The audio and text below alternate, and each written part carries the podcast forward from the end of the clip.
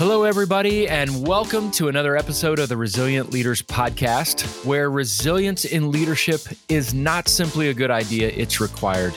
This is your host, J.R. Briggs. And if you're a new listener to the podcast, I want to extend a welcome to you. I'm glad that you can join me today. I love hearing from listeners, and I want to give a big shout out to Lindsay Roop and the student leaders at Cornerstone University in Grand Rapids, Michigan. Lindsay, who's a who is a residence hall director at Cornerstone, reached out to me recently to tell me about the student leaders on her campus. Several who are frequent listeners to this podcast and who are using these episodes as further discussion catalysts for their development as leaders. So thank you, Cornerstone. Now, speaking of leadership development, I want to ask you one question. Who is your leadership coach? Not do you have a leadership coach? Because we know in these times we all should have a leadership coach, but who is your coach? And if your first thought was, I don't have one, maybe I need to look into securing one, then let's talk. This is what we do in our organization for leaders. Our team of experienced coaches loves building into leaders, leaders like you. And we'd love to talk to you further to see if coaching is a fit for you. In the show notes is my contact information. Contact me, where we're offering a free coaching session to anyone who is kicking the tires to see if coaching through our organization, Kairos Partnerships, would add value to your leadership. So reach out to me and see if we can get you connected for a free coaching opportunity. Now, I recently read a piece by Chip Conley that provided important reminders for us. In his piece titled Your Positive Mental Health as a Leader, he wrote that our emotions are contagious. The more senior we are in an organization, the more infectious we become. This is called mood contagion. And in his piece, he listed five leadership qualities that will serve us well in these times. And the list may not surprise you at all if you listen to this podcast with some frequency. The number one thing he said was resilience, what he calls a certain comfort with ambiguity. Second, he talks about adaptability. He said, We can't change the weather, but we can alter our internal weather patterns in order to be open to change. Third was wisdom. We can break out of the prison of what he called fact knowledge, the kinds of things that we search for on Google, and start to embrace process knowledge, which is the hallmark of a wise person. Process knowledge is a form of wisdom, and the primary tool is asking better, more frequent questions. And I love this line. He said, Wisdom is 2020, hindsight is 2021. Number four, he, he offered were to be bearers of good news. In tough times, great leaders are authentic and raw, but not rah rah. Our people need a lighthouse in the fog.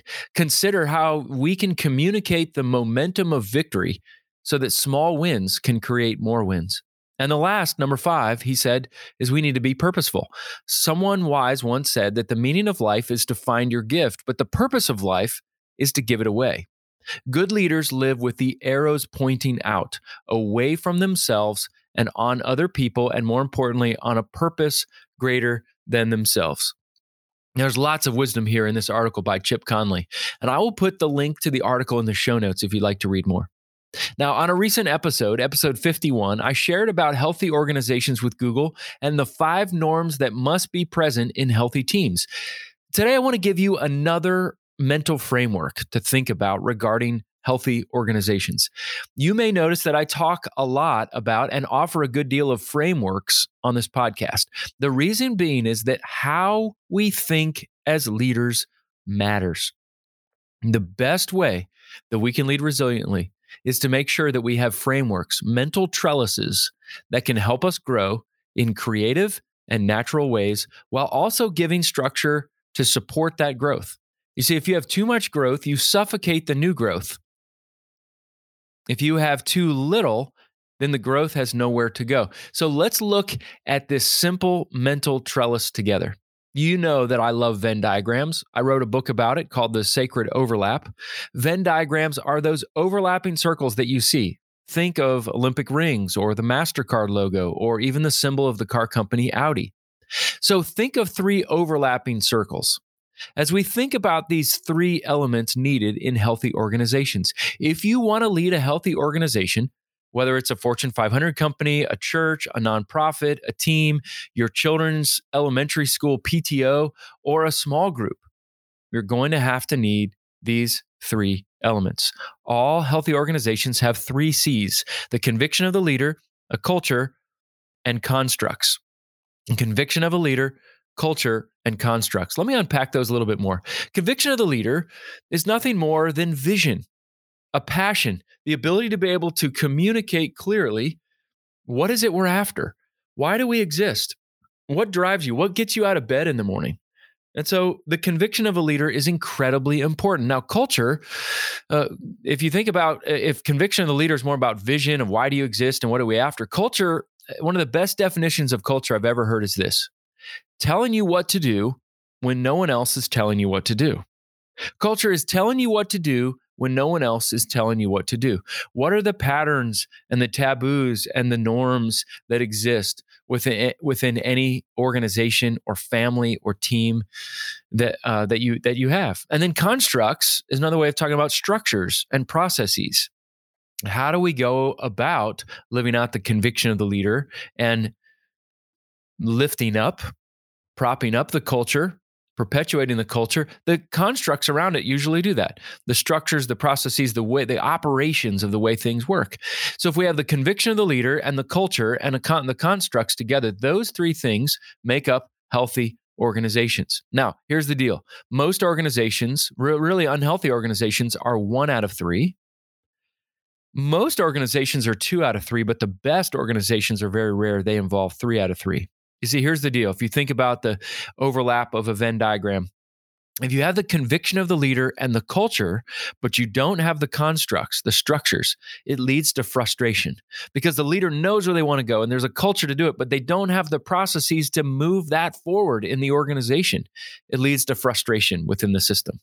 If you have clear culture and you have the constructs there, the systems to be able to do it, but you don't have the urgency and the vision of the conviction of the leader at the top, it leads your organization toward apathy.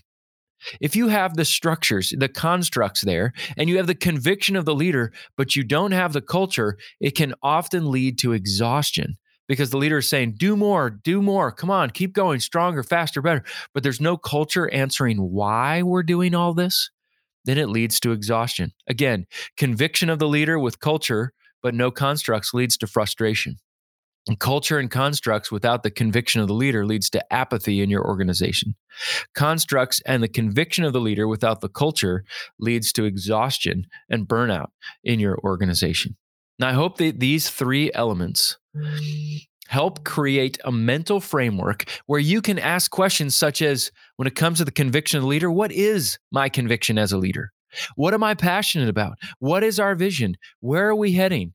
Where am I heading? And number two, the questions under culture. What kind of culture are we creating? Is it clear and compelling? And how would we know if that culture was healthy or unhealthy? And then number three, questions under constructs. What are our constructs, our structures and processes? Do our structures fit and serve the conviction and the culture, or does it compete with it? How do we know if it's being clear and aligns well with the conviction and with the culture? And how do we know when we need to add or take away certain structures or processes in order to fit our organization? If you're unsure of these questions or you find it would be helpful to process this further with someone else, this is what we do a lot as an organization. I use this framework in my coaching sessions with leaders, and we unpack what this looks like in each leader's context. I live with the conviction that our organization, Kairos Partnerships, can help you as a leader. And here are the three next steps that you can take to have value added to your leadership and your organization. Number one, contact me if you want to arrange a free coaching session with one of our coaches on our team. Number two, you can order my new book, The Sacred Overlap, which talks all about Venn diagrams at thesacredoverlap.com. The Sacred overlap.com. And number three, you can sign up for my free every other week newsletter called Five Things in Five Minutes, which gives you valuable content. It comes out every other Tuesday morning and it's delivered straight to your inbox. Just visit the show notes to see the links for easy ways to take advantage of these three next steps. And thanks, as always, to the invaluable Joel Limbauan at On a Limb Productions. To know more, you can visit his website and see his great work at onalimbproductions.com. Well, thanks for joining me today. Leaders, be faithful, available, teachable, and hungry. Keep leaning in and learning. And remember, lead with conviction, cultivate culture, and establish clear constructs. Because when you have all three, you will be leading a healthy organization.